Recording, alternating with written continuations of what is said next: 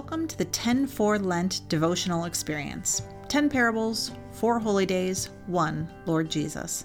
Today is Tuesday, March 16. I'm Caryn Rivadeneira and serve as the Director of Care and Worship Planning at Elmhurst CRC. Today's prayer prompt comes from Luke 18, verse 7, in the parable of the persistent widow. At the end of his parable, Jesus asks, Will not God bring about justice for his chosen ones who cry out to him day and night? Listen to Jesus' question again. Will not God bring about justice for his chosen ones who cry out to him day and night? Allow yourself some time to linger on Jesus' question. You can pause this if you want.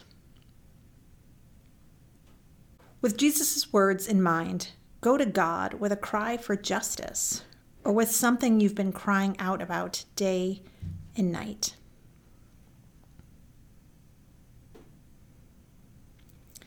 God, thank you for listening to our cries whenever they come.